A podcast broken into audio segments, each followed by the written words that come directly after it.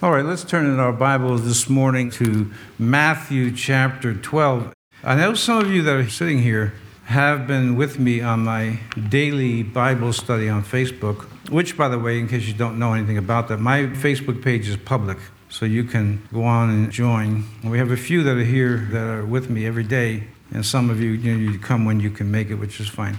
Those Bible studies stay up for a month before they're taken down. But I covered this a few studies ago, Matthew chapter 12, where Jesus talks about what happens to someone who is possessed with an evil spirit, what goes on after that, and how it relates to the generation he was speaking to. And what I'd like to do is related to the generation that we are in right now. So it's Matthew chapter 12. And at verse 43, Jesus said, "When the unclean spirit is gone out of a man, he walketh through dry places, seeking rest, and findeth none. Then he saith, I will return into my house." Now, there's a lot here that is showing us the realm of the spirit that we could not know unless Jesus revealed it. We could not know these things.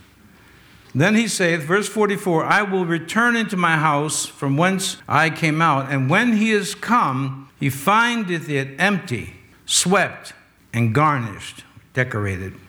Then goeth he and taketh with himself 7 other spirits, more wicked than himself. They enter in and dwell there. The last state of that man is worse than the first. His ending, in other words, is worse than where he was when he had one evil spirit in the beginning. But then Jesus says this, and he makes an application, which I will also make today. "Even so shall it be unto this wicked generation." So let's just take a look for a moment at what Jesus says here. It gives us some insights into the spiritual realm, which I reiterate that we could not know this unless Jesus revealed it. There's a lot of things about God we could not have known unless the Bible had revealed it, specifically the plan of salvation and also the plan of the ages, that God is going to bring everything for the believer, for those that believe, to a good conclusion. Meanwhile, we deal with the situation as it is. The unclean spirit is gone out of man. Notice that he walks through dry places, and he's looking for rest, but doesn't find any rest. And so he says, "I will return into," and look at the word, "my house, from where I came out." So the first thing that we see about evil spirits is that they seek embodiment. They want to be embodied. That's what we see with Legion. When the devils were going to be cast out of the man, the devils were saying, "Let us go into the herd of pigs." They want to be embodied. It's the first thing that we learn. But when an evil spirit returns, according to Jesus, and he finds the person that he once possessed, when he finds it empty, which means this person, though dispossessed of an evil spirit, that Jesus is not in there, because the evil spirit's not going to come in and dominate a person with Jesus inside. So this is someone who has been touched by the Lord, but hasn't done anything such as repentance and turned to the Lord. He finds it empty and then swept and garnished. So it's clean. The inside is clean temporarily. Then he goes and he takes with himself 7 other spirits. Now this, again, is a revelation of what goes on in the spiritual realm. If you were to ask me, why is this so? I don't know. I don't know. Why 7? Why not 12? I don't know. But this is what Jesus puts before us. And he says that he takes spirits that are more wicked than himself, and then they enter back into that man because there is nothing there to prevent them from re-entering. And as I said, if you look at the word in verse 44, empty, that means someone who has been touched and set free from the influence of an evil spirit has not had Jesus come into their life. If you look at the gospel accounts, Matthew, Mark, and Luke, you'll see the fact that many were touched by Jesus, healed and dispossessed of devils and so on, that never turned to him, that never repented, that never changed. So that's what would be implied here about being empty. By the way, everybody is full of something. Everybody. So you have to answer the question today, what are you full of? And by the way, we're designed to be full of the Holy Spirit. So now they come back, these evil spirits, and they're more wicked than the first one. And Jesus says that the condition of that man at his end is worse than it was at the beginning when he was first suffering from demon possession. I don't know how many of you could imagine what your life would be like Now, if 7 more evil spirits, I'm not saying all of you were demon-possessed, I'm just giving an example. If you were to turn away from the Lord, applying this truth, what your life would be like 7 times worse than when you first met Christ. In other words, meeting Christ doesn't mean receiving Christ, doesn't mean serving Christ, doesn't mean he's your Lord. People meet Jesus. I, for one, cannot even imagine, truly can't imagine, my life being 7 times more wicked and evil than it was when I first met Jesus. It goes beyond my imagination because it was pretty bad when I met him. And we need to keep this in mind, to stay faithful right to the very end. So with this in mind, Jesus makes an application. He says, this is how it is in the spiritual realm, and that's how it's going to be in this generation. Within 40 years, or less than 40 years, Jerusalem itself would be attacked by the Romans, and the temple would be invaded from General Titus, who eventually became the emperor. And things were much, much worse than they were before Jesus walked the streets and did his miracles, showed his mercy and grace, and so forth. So he applies it to the generation, to history, future. Here in America, as well as England and France and Spain and Germany and so on, other countries that once had the gospel as a more dominant force, that have turned away from the gospel. And what you are seeing, and what I am seeing, is a generation where the situation is getting worse than it was at the beginning. And of course, if you read history, you know that history hasn't always been all that great. But we're watching with our own eyes.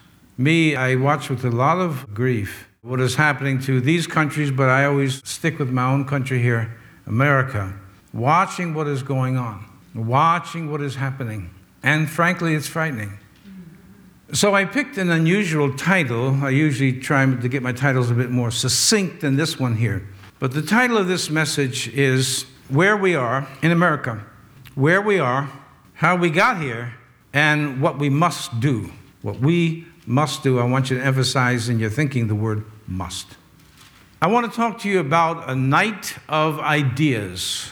This was an event that occurred just about 2 weeks ago in 20 or more states here in the USA, where people came together. They were politicians and activists and I guess philosophers, all types of people.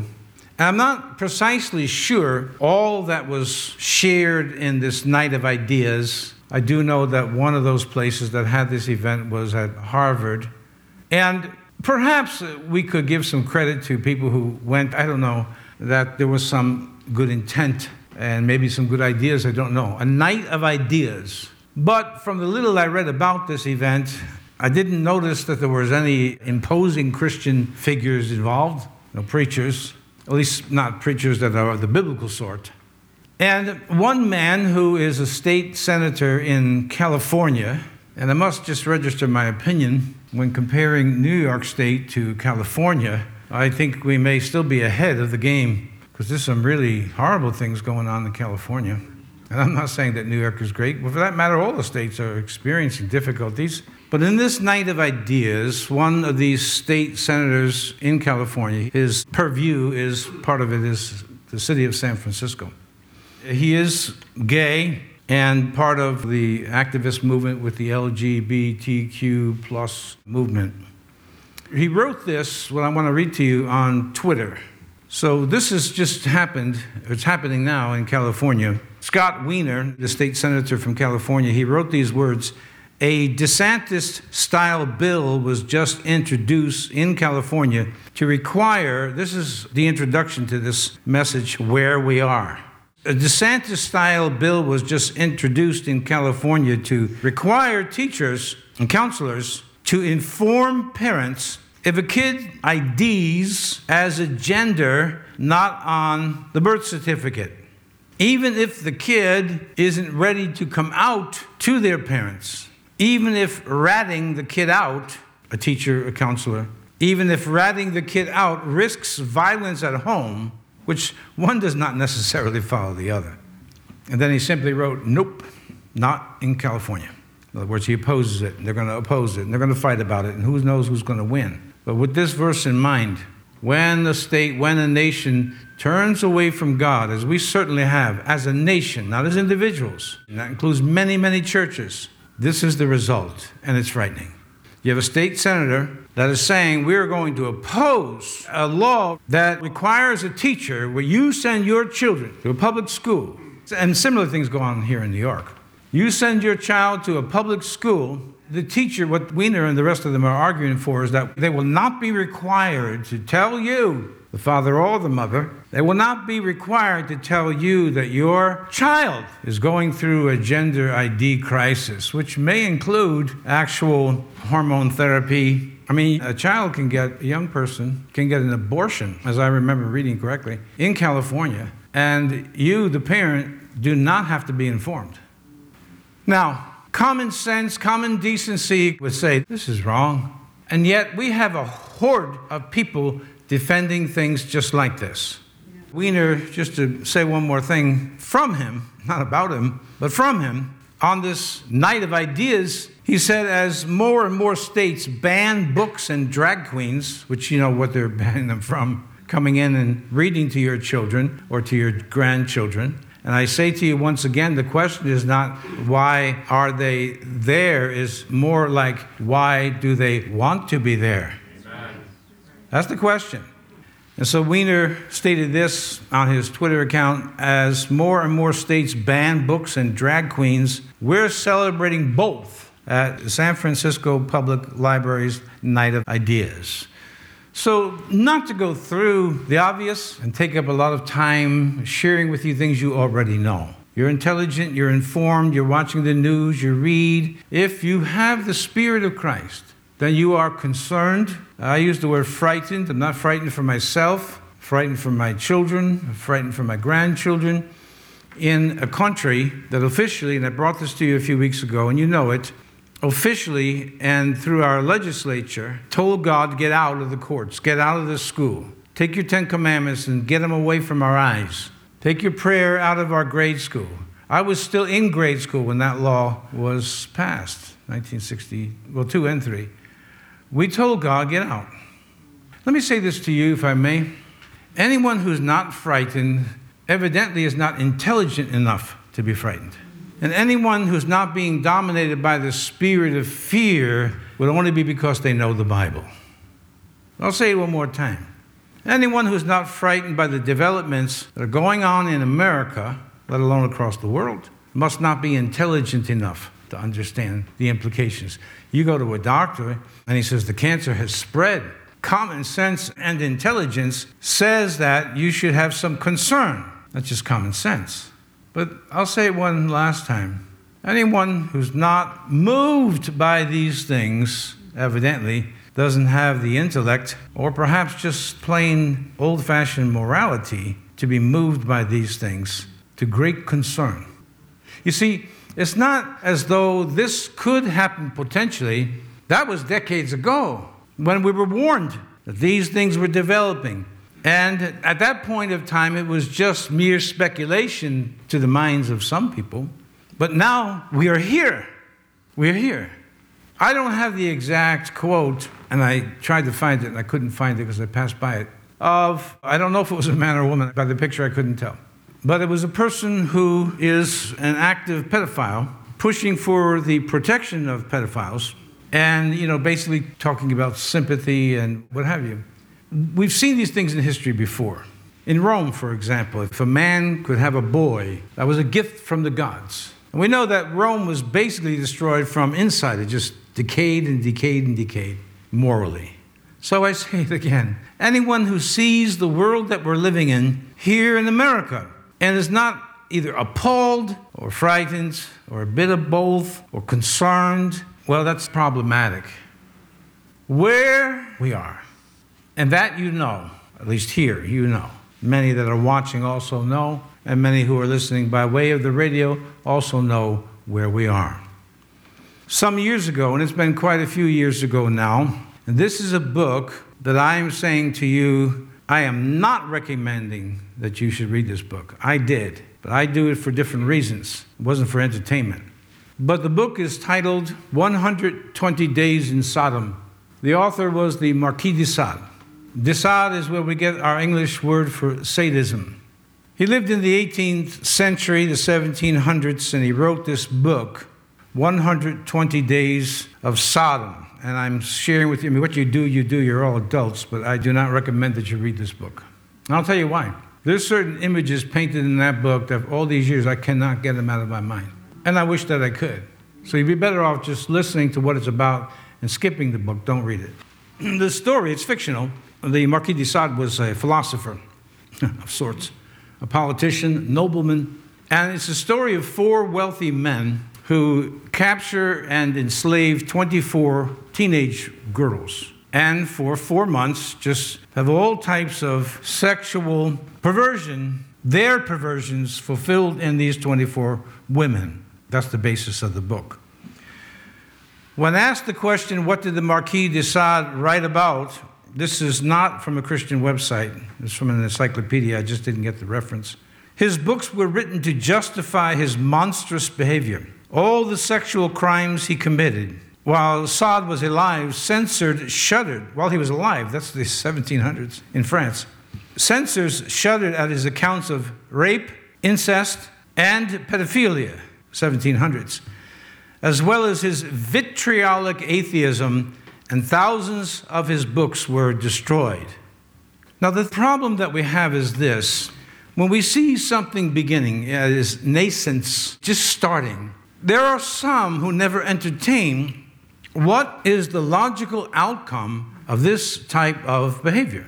For example, if we were to take two rocket ships and sit them perfectly straight side by side, and just angle them 5 degrees, even 1 degree, and fire them both off, they're going to follow a natural trajectory.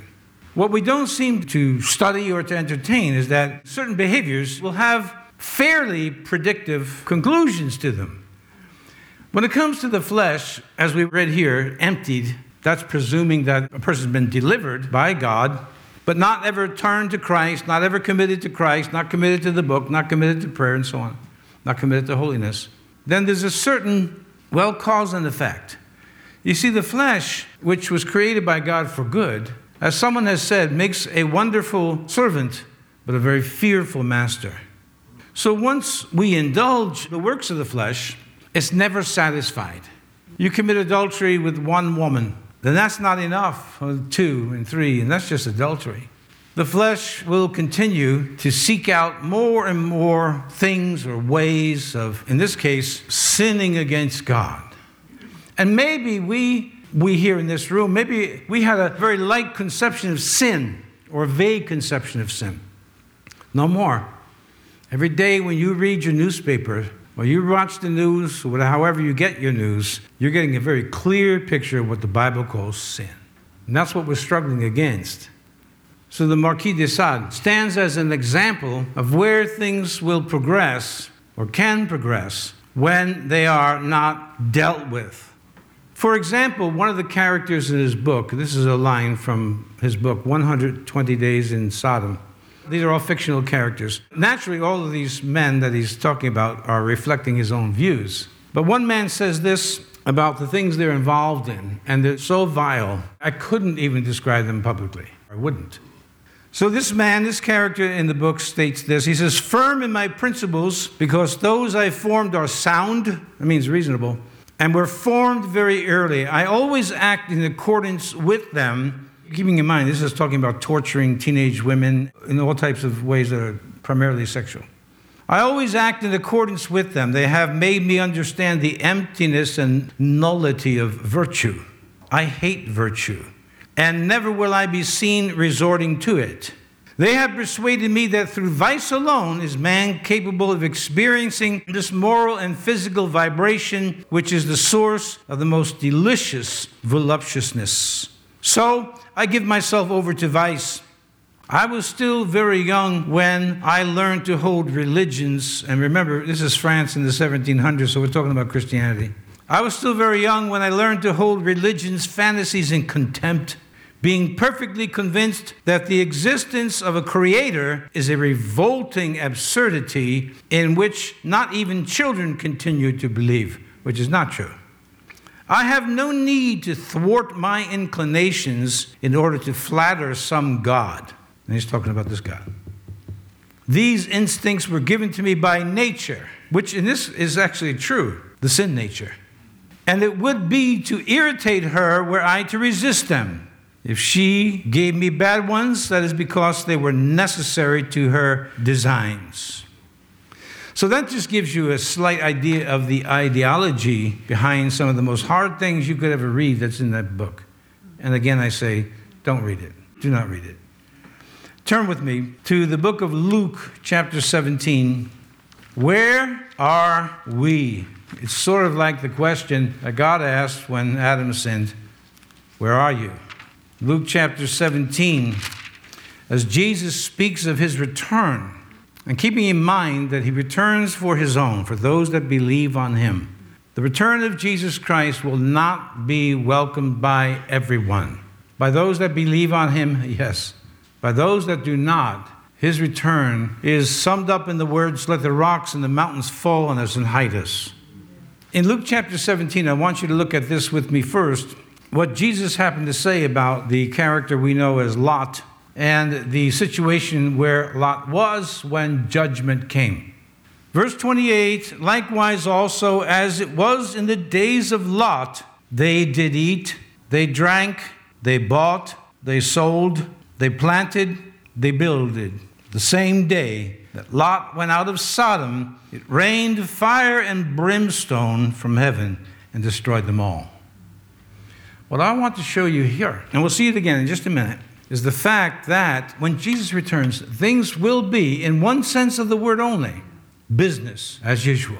Eating, drinking, we'll read in just a minute, marrying, giving in marriage, making money. You see, when we watch these apocalyptic movies, they're often pictured as a scenario that is so horrible that anyone could recognize these are bad times.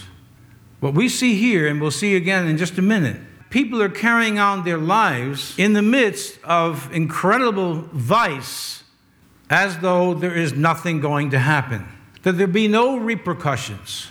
At one point, people would say amongst some of the Israelites, "Where's God? He doesn't know what's going on. He doesn't see me." And of course, that is a stultified intellect, what I referred to before, an intellect that can no longer properly process thoughts. That this behavior going in this direction is going to land me right there. And this behavior going in that direction will land me right there. That's good thinking. I can go here by changing direction, and we'll get to that at the end of the message. It's called repentance, the change of the mind.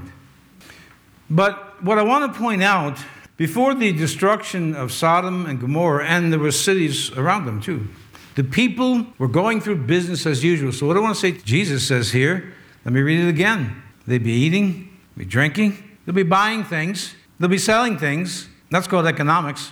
They'll be planting things, they'll be building things until the day the judgment happens. Remember, the Apostle Paul wrote, "The day of the Lord comes as a thief in the night." That means people are not expecting this to happen. For us here, I think one good example would be 9/11.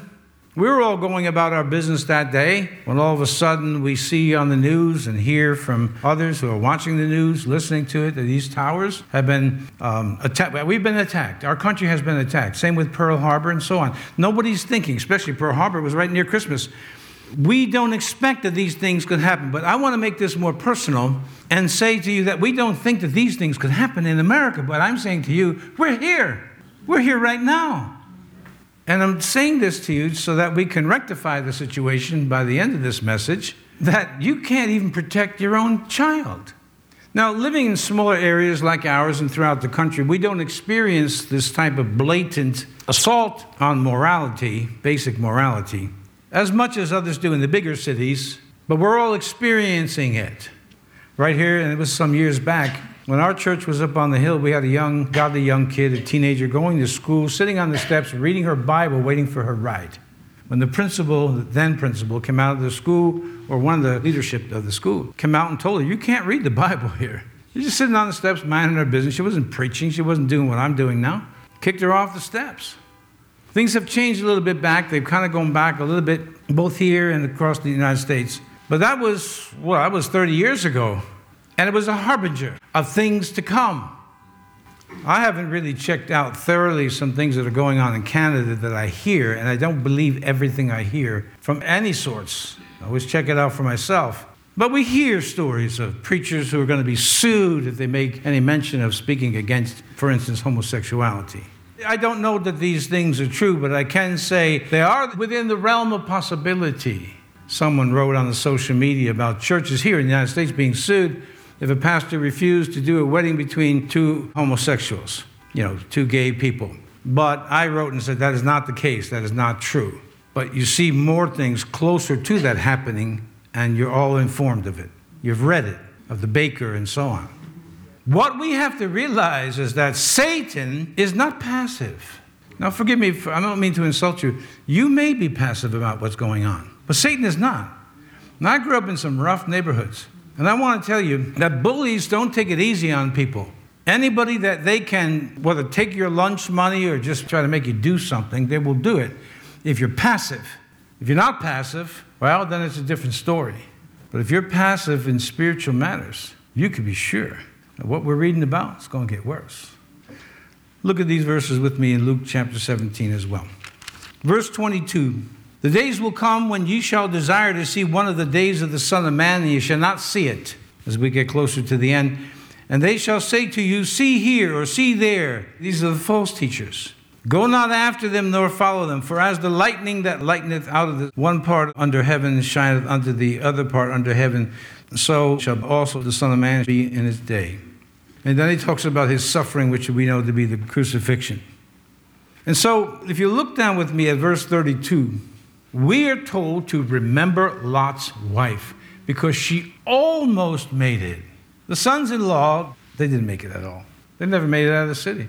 Because when Lot told them what God was going to do, the Bible says they looked at him as one that's just joking, mocking. He said, "You're kidding me.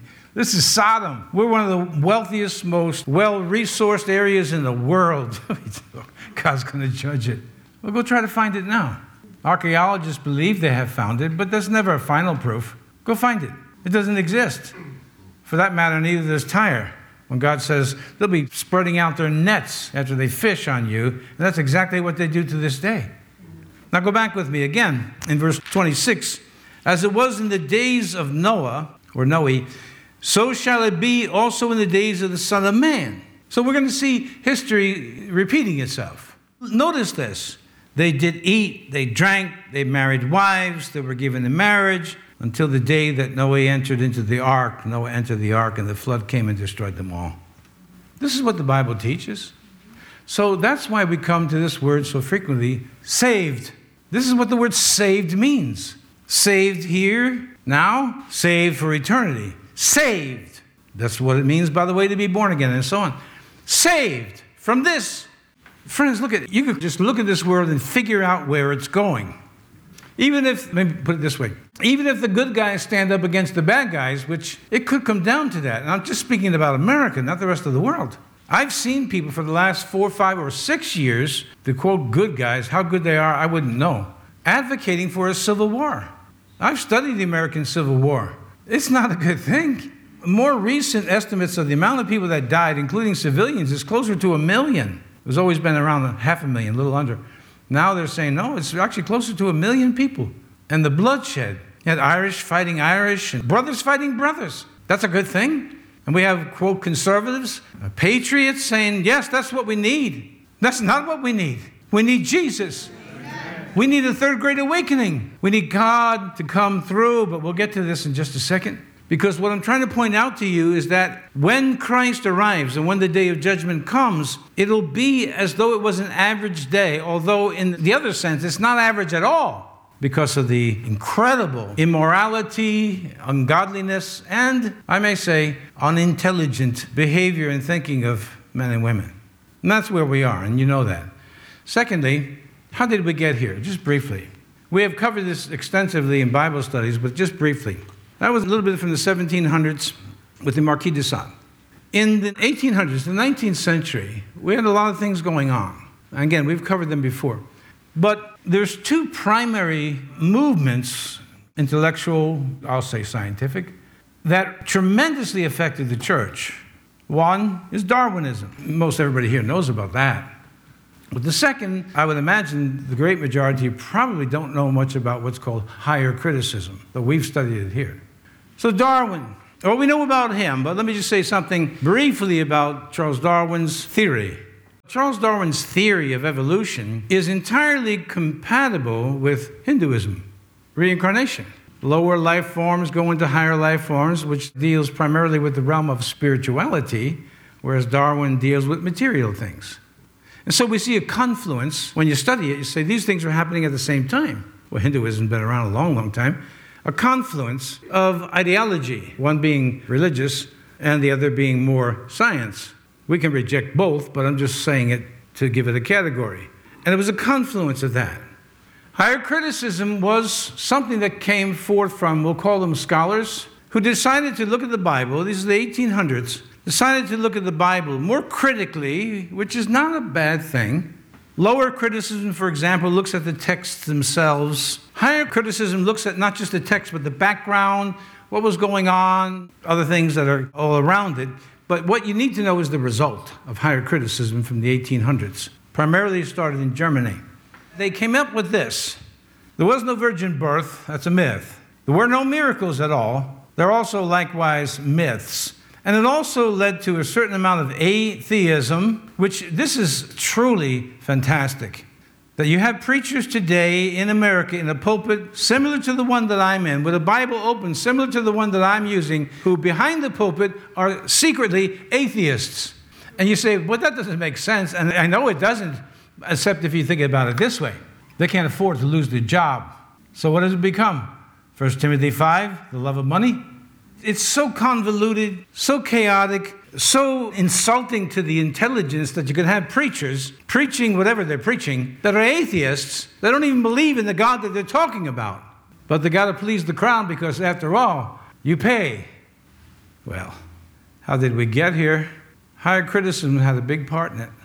Then preachers going to seminaries where these same people were teaching them of this, well, the virgin birth never happened. And it may surprise you to learn that the civil rights leader Martin Luther King Jr., though a Baptist minister, denied the deity of Christ. I've read some of his papers. Denied the deity of Christ, the physical return of Christ, all the major doctrines of the Bible. Do I admire him as a civil rights leader? Absolutely. As a minister? Not so. Not at all. Not one bit, not at all. Not as a minister. Civil rights, yes, that's different. Because this is what happens. Higher criticism came in and caused such a stir because, remember, this was coming from a scholar. And who are you and who am I to debate with a scholar? They speak a trade language. They have their own words that nobody understands but them. So when they're speaking, and they are so smart, at least that's the appearance. I don't think they're that smart. But that's the appearance that they're so smart, and who are we? It wasn't you that started the people in the seats. It was the people in the Bible colleges. They went in there to become men of God and came out scratching their heads saying, you can't really trust the text. They're not reliable. And so on and so forth. And that began long before you were born, your father and mother, your grandparents, your great-grandparents, and even your great-great-grandparents. That was happening. It's been going along this path. Now, we can talk about other things, too. The formation of occultic Christian branches, Mary Baker Eddy and Christian Science, and how Joseph Smith received these extra-biblical and anti-biblical revelations, and then we can go into many things. But the point is, we have arrived. We have arrived. And what I want you to do in your heart is to make a decision. Are you going to be passive and hope that it just simply goes away? If you just close your eyes, it'll go away. Well, it's not going away. You bury your head in the sand. It's not going away, but worse, it's going to continue. If there's no retaining wall, if there's no obstruction, if there's nothing to stop it, if the average professing Christian doesn't get on the ball and start doing what they need to do, this is going to happen and it's going to get worse. If we don't return the churches to biblical teaching and preaching and the things I want to share with you right now, well, then we're lost. And I'll say this, as I said earlier, before I began the message. The parents don't see the need to bring their children to church. They're already blinded. They're blinded. You know, Horace Greeley, wasn't it Horace Greeley, who said that it's impossible to enslave, mentally or physically, a Bible-reading people. Right. Well, what do you think Satan has been doing all along? In addition to perverting the texts that are coming into stadiums filled with 20, 30, 40,000 people, perverting the texts, Now, he did that in the very beginning. It was his first tactic. He's just removing the Bible altogether. And for me, I can see down the road. And I say, dear God, what hope is there for my children, my grandchildren, your grandchildren? I see these little kids, just kids I don't even know. I feel for them. I feel for the younger people. So my question to you is, what are you going to do about it? Complaining. What is all these rants on social media? How much has that accomplished? Now, I tried that earlier on when I thought social media was sort of like a pantheon where you can go and have intelligent discussions. Well, I found out not only are they not always intelligent, I can live with that, but they get rancorous, name-calling. What are you, stupid? No, I'm not stupid. I don't use social media to put my views out there other than what you read when you see the scriptures and the memes and the devotions and Bible studies and so on. In my mind, it's not useless because we have First Amendment rights that we have to protect them. So it's not useless, but let's just say it's not for me. So with now longer explanations, we got here through two primary channels. There were more. It was a confluence of these things all coming down into the 19th century when there was great doubt cast upon the integrity of this book. And now when you look out, you're seeing people, Americans, I'm talking about Americans, you're seeing them behave according to their beliefs that are not coming from this book. In the second chapter of Acts, as the Holy Spirit begins to fill the early church, the people that were listening to them and watching them and seeing this phenomenon said, men and brethren, what shall we do? And that's when Peter said, repent. You crucified the Lord of glory. Now repent and so on, and gave him promises. Let me show you today what you can do. And it's not exhaustive. It's not the only things, but it's the most important. Number one, search the scriptures. Read the Bible every day. I don't know that I even want to hide my feelings about this. At times I'm quite irritated. I really am. Of people who say a lot of things, but they don't do anything, and they don't do enough. And then all of a sudden the excuses start pouring in. Do I still love these people? Sure. Will I still keep a relationship with them? Probably more at a distance. Because if they're going down, I'm not circling the drain with them. That much I've made up of my mind. I'm not going to be with a lukewarm Christian, if they're Christian at all. I don't know. I'm not the judge. But I am the judge of what I do with my time and my life. Search the scriptures. You know who said that? Jesus. John chapter 5, verse 39. He said to the Pharisees, search the scriptures, for in them ye think ye have eternal life, and they are which testify of me. And that's the part I want you to hear. Search the scriptures because they testify of who Jesus is. He's not a philosopher. He's not just simply a teacher. He's not someone who came along and said, you know what, I've discovered some great principles. He says, I am from above. You are from below, and goes on, especially in the Gospel according to John, to explain over and over again. In the beginning was the Word, and the Word was with God, and the Word was God. The same was in the beginning with God, and all things were made by him. For there was not anything made that was not made by this man that we call Jesus, whom we also call the Christ. Search the scriptures. It's not just for scholars. Maybe in the 19th century, if more people had Bibles, which they didn't, I mean, they had some, but not as much as today. Maybe if certain people started raising their hands and say, excuse me, how did you come up with that? Maybe they would have rejected those scholars. You understand what we call progressives, whether they be atheists or promoters of LGBTQ or whatever they are. They're in Harvard, they're in Yale, they're in Duke, they're in Princeton. They're in schools started by Puritans. Why? Because somewhere along the line, the church dropped the ball and became passive and stuck their head in the sand, hoping it would go away, and it didn't go away. It got worse. It got worse in my lifetime. I, for one, am not going to sit back passively. I'm searching the scriptures. I'm making decisions on my own. I'm not consulting with anybody. That doesn't make me a rogue preacher. I just want to make sure, and this is advice I'm giving to you, I want to make sure I make the kingdom. Maybe you assume I'm just getting in. After all, I put in almost 46 years in the pastorate, and I have credentials. So when I see the Lord, he may say to me, where is your wedding gown? I said, I don't need a wedding gown. I got credentials. I got them right here if I can get my wallet out. I got credentials. You see my service. That ain't going to cut it. So I've made a decision just for me. I made it by myself. That no matter what happens around me, I want to make sure I make the kingdom, and I would strongly suggest you make the same decision. Yes. who don't like your commitment that's close to you. So what does that mean? Jesus already told you that he must be supreme in your life, that no one, no relationship should interfere with that.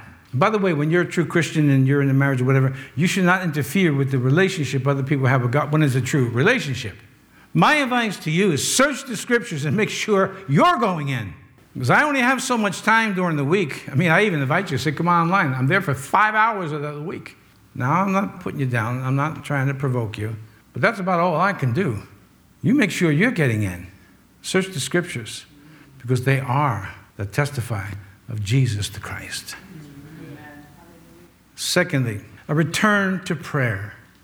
If I was writing this script right now, I would see before me millions and millions of people in churches all across this land, down on their knees. When prayer is called, they're there so quickly you can hardly stop them from speeding into the sanctuary.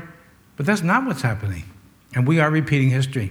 In the book of Isaiah, paraphrasing what was said, he said, I told them judgment was coming on the land. And he says, I marvel that no one stood in the gap. No one came to me and said, Lord, don't judge your people. And I mean, Moses did that, but at the time of Isaiah, people just said, we're Jews. We've got the temple. Let me say it to you so you understand. We're Americans. We've got the flag. These things don't happen here. My friends, they're already happening. The Air Force in particular, but the military is becoming woke, whatever woke means. I've studied it a couple of times, and no one seems to know exactly what it means, but I know how it plays out. Couldn't happen here. It's already happening here. Why are we not praying? And further, why are we not praying together? It's too early? Okay. Well, we have one that's late on Friday. Well, that's too late. Well, we have one that's before the Bible study, 6:30. Well, keep doing that. Now, I'm getting a bit forward with you. Keep doing it, and keep reading the papers, and keep seeing what's going on. And it's all because God's own people didn't have the sense to stand before God and say, God, have mercy on us. God, send us preachers that will preach the word. God, change my heart. How many Christians are concerned that God changes everybody's heart in the church? And God's saying, you're the man. You're the one I'm speaking to. We're taught in Ephesians 6:18 to pray always with all prayer and supplication in the Spirit, watching thereunto with all perseverance and supplication for all saints. And if you know your Bible, that's at the end of the full armor of God. And sometimes preachers forget that verse. They talk about the helmet, the shield. They talk about the sword, feet shod, and they leave off prayer. Two things. Search the scriptures. Pray. Wherever you are, start praying.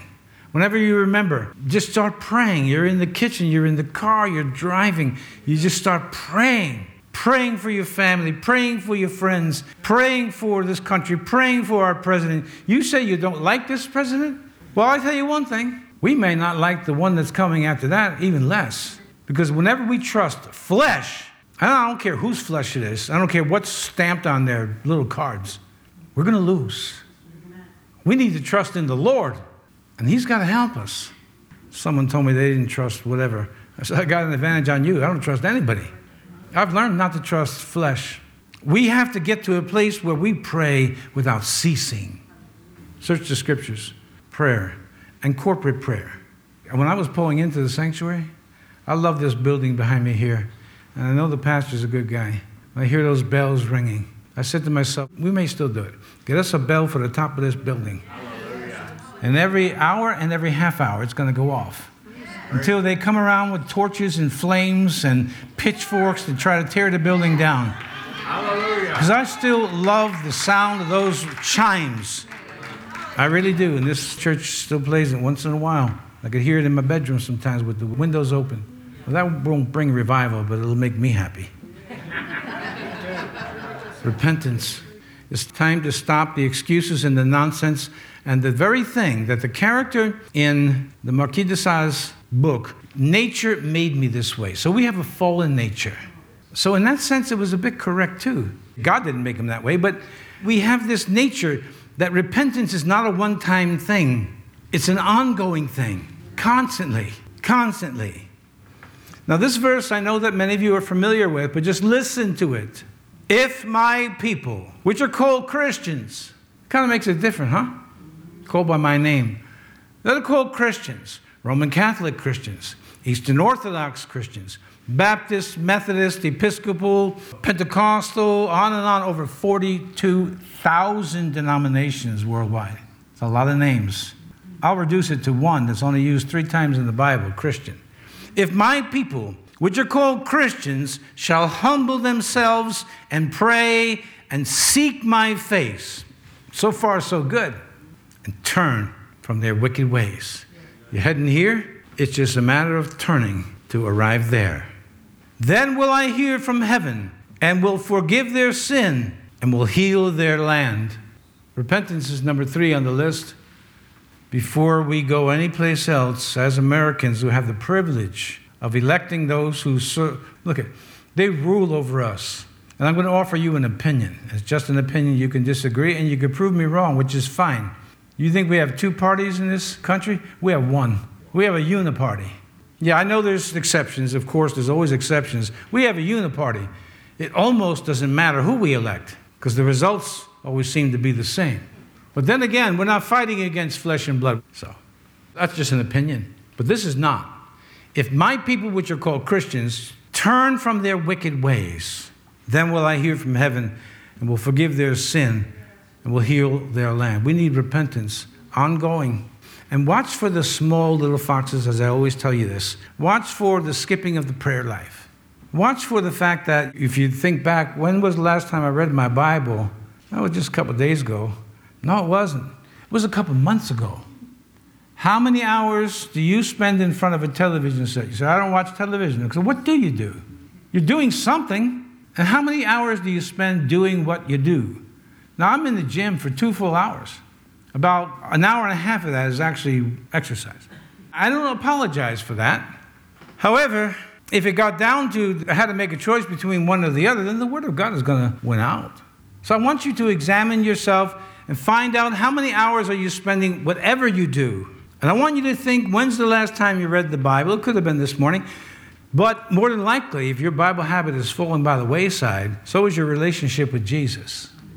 If your attendance, which would be the last thing I talk about today, at church meetings is falling to the wayside, more than likely, it's not exclusive, but more than likely, so is your relationship with Jesus. Hey, you know what if I said to you today, and I was serious, which I'm not, but what if I said to you this way, I don't need you people. In fact, I really don't even like you. Well, you'd come back at me with so many Bible verses, I'd look like Clive Bauer after he got shut up by Frank Hammer. All right, so I do like you. But how many people let Sunday services go? Because they don't need them. You see, they got God. They got God. What about me? If you're not here to sing, I don't hear it.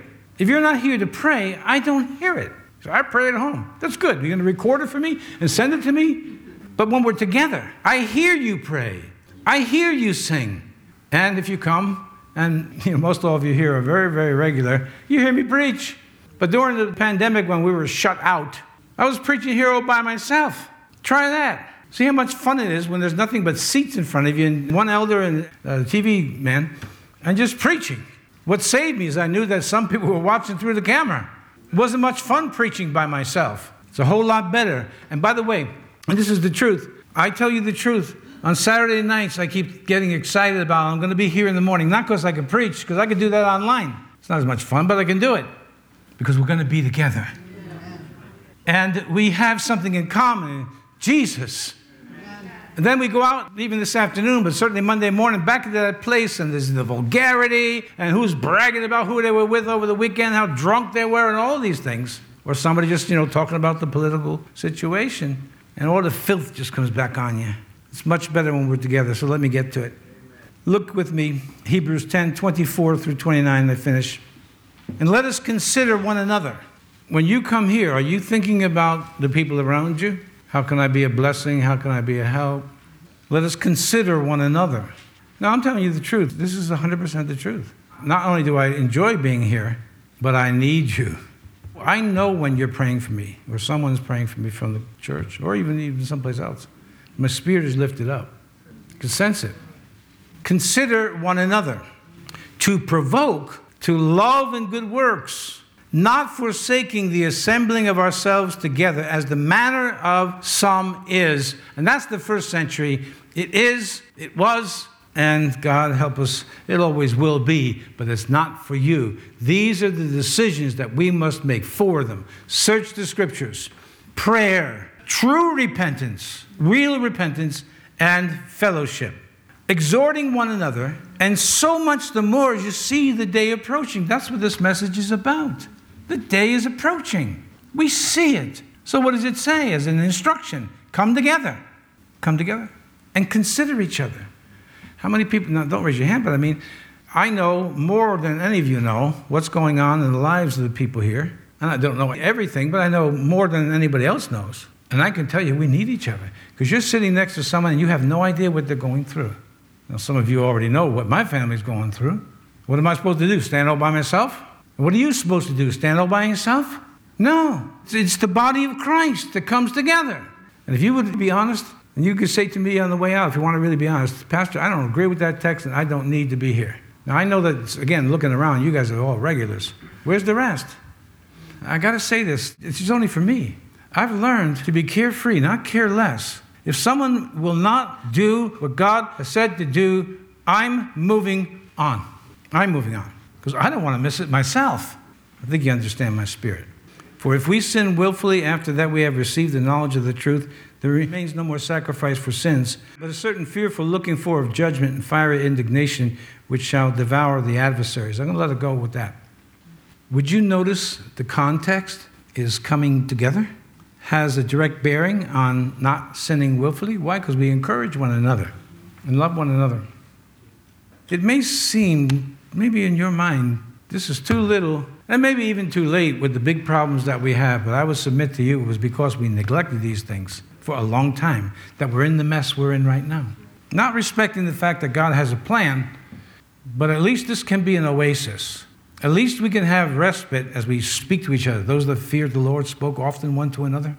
And we sing and pray and all of these things. And God be merciful to us. And I'll say this to you and pray. What I'm seeing is a bit encouraging because it's mainly younger people, like the 30-ish group, that don't want all the fun and games that some churches are employing to bring people in. I could pack this sanctuary out 3-4 times over. I won't tell you how, but I could do it.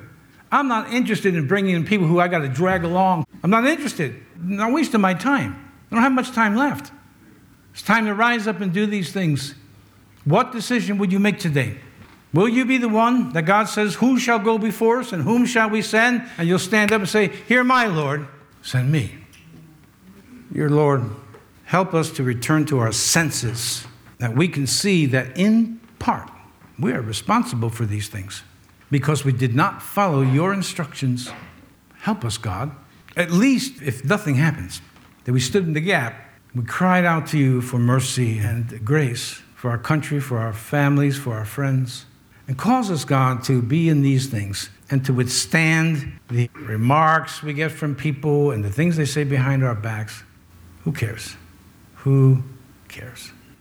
But help us, God, to have our eyes opened, to see the times we live in, and be able to say, in sincerity, based on how we live, Maranatha, even so, come, Lord Jesus.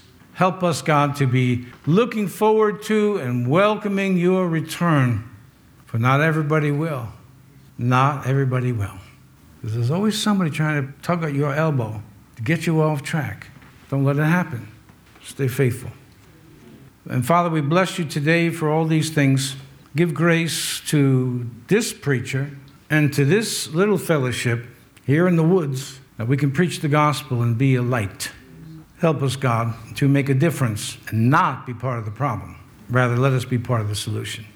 This week, remind us again and again to love you with all of the heart, all of the soul, all of the mind, and all of the strength. Then remind us to love one another. We give you all the praise, all the glory, and all the honor today in Jesus' name. Can you say amen with me today? Amen.